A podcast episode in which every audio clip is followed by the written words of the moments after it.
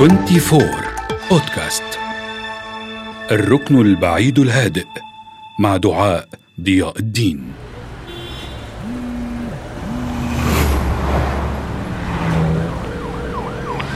تخيل أنك وسط يوم طويل مليء بالمسؤوليات والضغوطات وأتيحت لك فرصة للهرب لمدة دقائق إلى وجهة طبيعية للاسترخاء.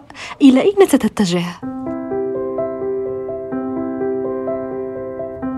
إلى أرض خضراء واسعة تحيطها الاشجار أو مكان هادئ كالصحراء أو ربما أرض بيضاء شاسعة كالثلوج أم ستبحث مثلي عن مشهد ساحر لغروب الشمس على شاطئ مدينة ساحلية؟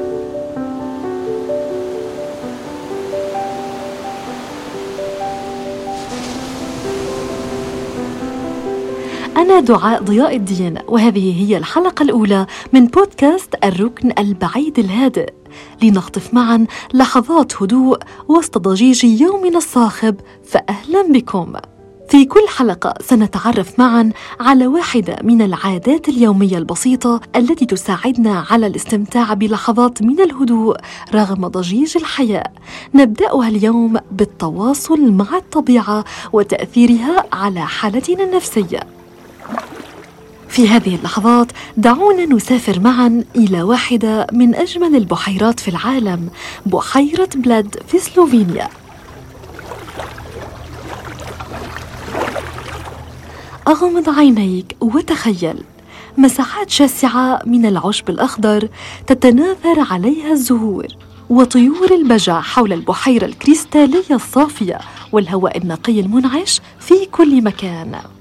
جمال هذه البحيرة وتأثيرها النفسي المريح يا صديقي كان السبب في إلهام شخص يدعى أرنولد ريكلي عام 1852 ليصبح أحد أعظم رواد العلاج بالطبيعة منذ أكثر من 100 عام. فكان هذا الرجل يؤمن بقوة الطبيعة الشافية. فالشمس والهواء النقي والمسطحات المائية الطبيعية من أفضل العلاجات في رأيه.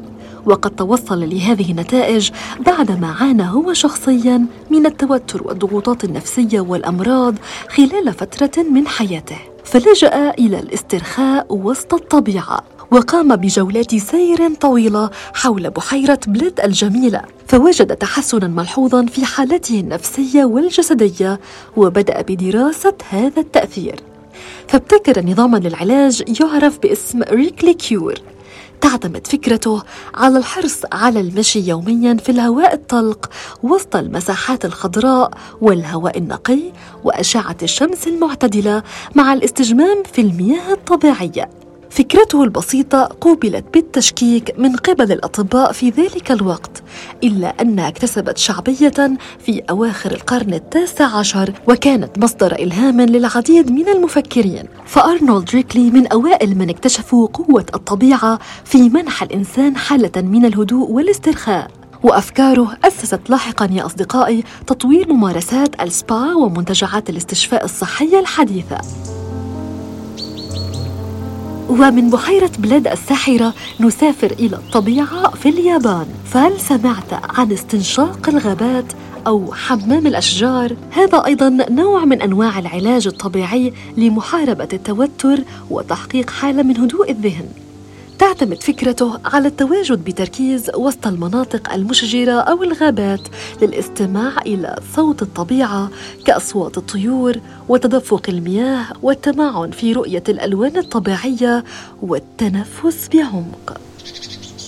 استنشاق الغابات أو حمام الأشجار أصدقائي تعود أصوله إلى عادة يابانية قديمة تسمى شينرين يوكو منذ ثمانينيات القرن الماضي. يهدف هذا النشاط إلى تقديم تجربة شاملة للاسترخاء والتواصل مع الطبيعة وفرصة للابتعاد عن صخب الحياة.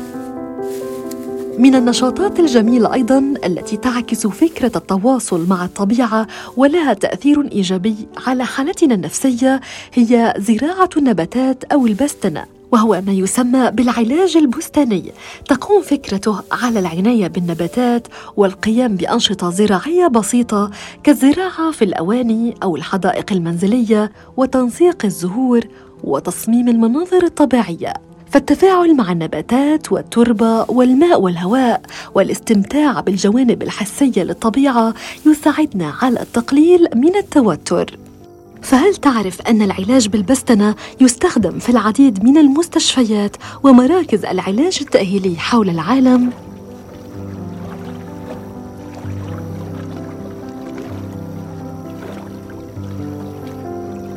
والآن السؤال الذي ربما يخطر ببالك هو كم من الوقت نحتاج يومياً للبقاء في الطبيعة لتخفيف التوتر اليومي؟ بحسب العديد من الدراسات ينصح بأن يقضي البالغون والأطفال وقتا يتراوح بين 120 إلى 150 دقيقة في الأسبوع أي حوالي ساعتين إلى ساعتين ونصف أسبوعيا في الأماكن الطبيعية من خلال النشاط البدني والاستمتاع بالطبيعة كالمشي وركوب الدراجات والتخييم والسباحة وغيرها. أما إذا كنت الآن في مكان يتعذر عليك فيه الاستمتاع بالطبيعة وسط يوم مزدحم بالضغوطات امنح نفسك لحظات لمشاهدة بعض الصور والفيديوهات لأجمل مناطق الطبيعة حول العالم مع المؤثرات الصوتية الطبيعية وخلفية موسيقية هادئة. ولا تنسى أن تجعل للطبيعة وقتا أساسيا في جدولك الأسبوعي. شاركنا في التعليقات ما هي الوجهة الطبيعية المفضلة لديك للاسترخاء.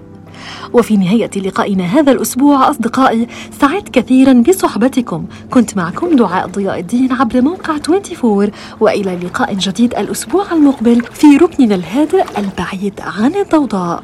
إلى اللقاء.